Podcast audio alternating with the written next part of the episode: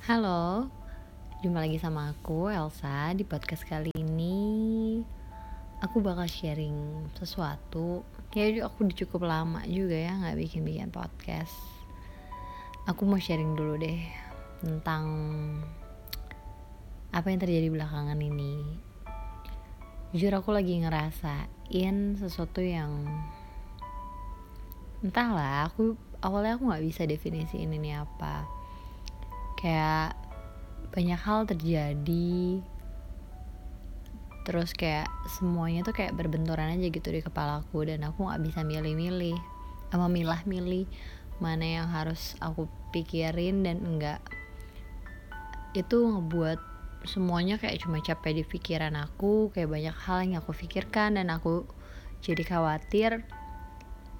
Yang bahkan mungkin ya memang kejadian dan juga ada hal-hal yang emang kayak belum kejadian atau mungkin gak kejadian tapi kayak semuanya udah terfikirkan gitu.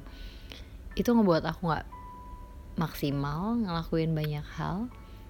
Dan aku cuma ngestak dengan segala hal yang aku pikirkan.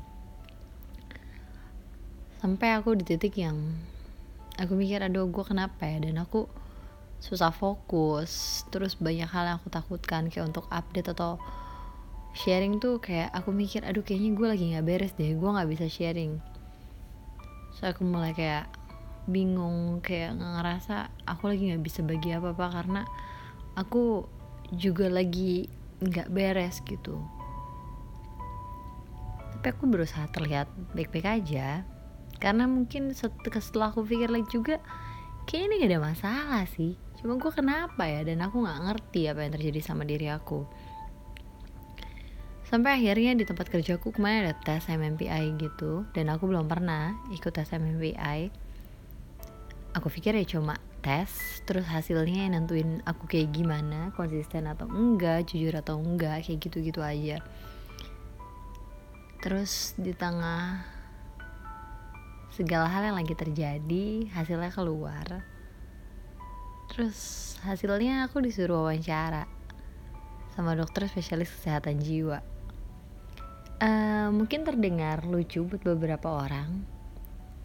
Tapi buat aku agak bingung sedih kayak merasa ada apa dengan diri aku? gitu. Kayak untuk pertama kali dalam hidup aku dirujuk ke dokter spesialis jiwa. Ya walaupun cuma wawancara sih. Dan setelah ketemu pun yang ngobrol. Tapi ya karena itu aku lagi overthinking aku jadi kayak ketakutan sendiri gue kenapa ya? Apakah beberapa hal yang lagi terjadi belakangan ini dengan semua hal yang aku pikirin membuat aku sedikit tidak waras? Aku takut banget untuk terima kenyataan aku ini lagi kenapa.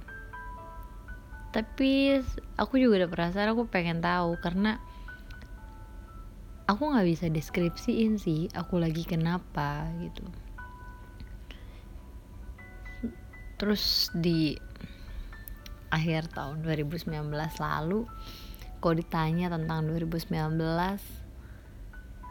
aku mau bilang itu tahun di mana aku dibentur untuk dibentuk.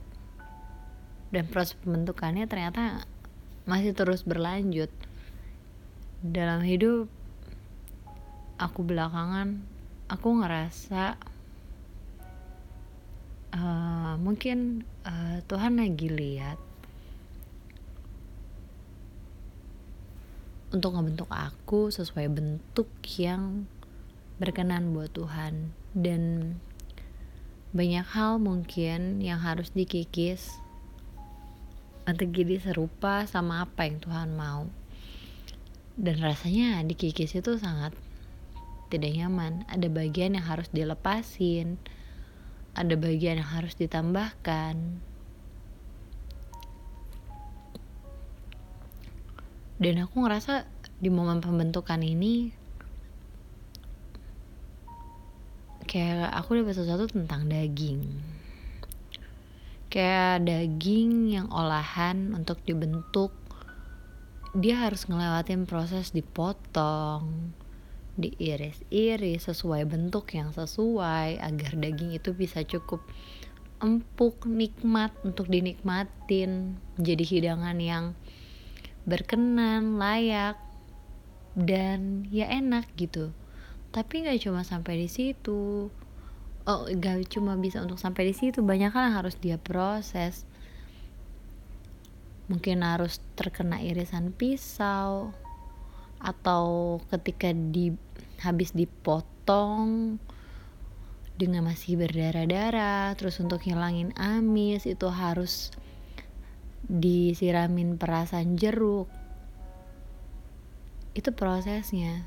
Dan kenapa daging bisa ngelewatin semuanya itu? Bahkan dipanggang digoreng dengan minyak panas atau banyak hal yang harus dialamin. Tapi kenapa daging bisa ya fine fine aja? Karena daging itu udah mati.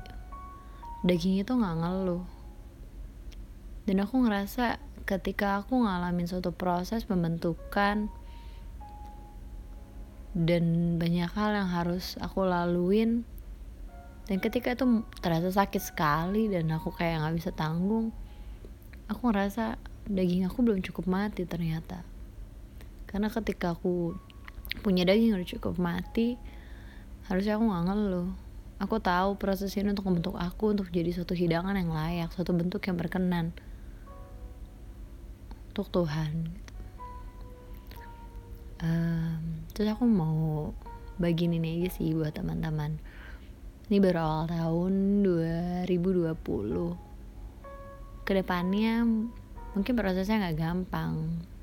Tapi untuk menjadi hidangan suguhan yang layak buat Tuhan untuk ngelewatin prosesnya yang pertama kali sebelum kita diproses kita harus mati dulu. Kita harus mematikan setiap kedagingan kita supaya kita bisa ngelaluin setiap prosesnya. Sekian aja dari aku semoga sharing kali ini bisa jadi berkat buat teman-teman. See you dan God bless you